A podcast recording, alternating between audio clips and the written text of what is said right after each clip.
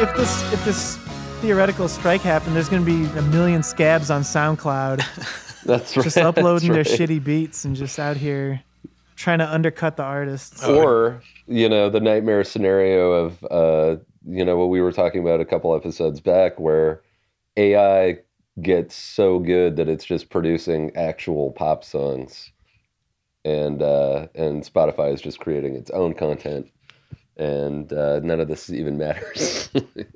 Yeah. that is Yeah. like the ultimate dream for them. that's I mean, the uh, that's the utopia that overhead. Grimes wants. You know, that's uh, Yeah. I'm imagining a SoundCloud song that gets the same reaction as that guy that scabbed for Deadspin got.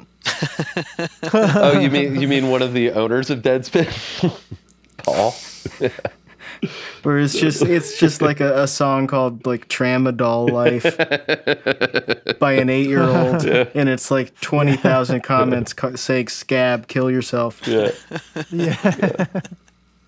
I, I want to see I want to see the, the the executives of the streaming platforms creating the content when the when the musician strike is on. I think that. Oh would god, be, that'd be great. that'd yeah. be fucking amazing. See him rap. yeah. Actually, that's basically just the MAGA challenge. Actually, It would all be like the guy who owns Madison Square Garden and makes employees come see his blues band. What is that an actual thing? Yeah. Oh yeah, Oh god. That's that's fucking that's really unfortunate. it's too bad for everyone. yeah, he's a very wealthy guy. I think he he owns some team. I forget which team it is, but they hate him because he uh, fucked up the team. I think he.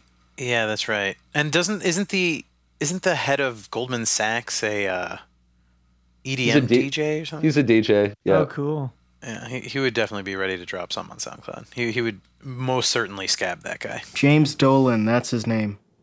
Oof. He performs as JD in the Straight Shot. Oh man, come on. That's so. The New. York Times has described the band as a group of well-known sidemen backing a karaoke grade singer. Jesus. that is a Jim Belushi ass band. Yeah, that is a boomer boomer ass band, boomer dad rock. The group's music has also been featured in films including Hurricane Season, August, Osage County, and Butter, all of which were produced by the Weinstein Company. Hmm. Oh cool. nice, That's nice even association. Nice. Nice. You could really see the EA AI making the music for commercials.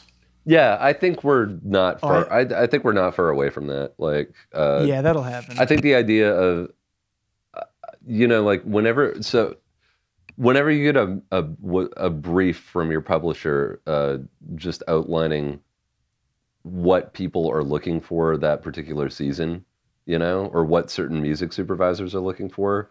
There's always like keywords, themes, and then a list of songs that they clearly do not want to pay the money to license because they would be too expensive. And they're not telling you to rip them off, but they're not not telling you that either. So I think that all those things are just data points that you could feed into an AI and have it spit out like something that's so close to what they want to license, but is not, you know, suable. So So it'll say like, will it say something like a Lumineers type? Yes, yes, or or it or it will spend two or three paragraphs describing almost perfectly a, a specific Lumineers song that they don't name. Well, that's like that. I, I'm trying to remember which deodorant brand it is, but the actor in the commercials looks exactly like Brian Huskey. If you guys know who that guy is, I don't.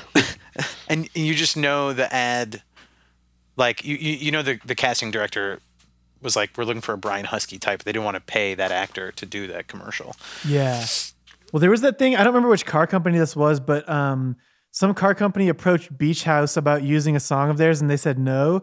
So then the car commercial just ripped off that exact song, and Beach House sued them because they're like, "You approached us about this song, and then you just ripped it off." yeah, that's pretty much how it works. It's pretty blatant. Like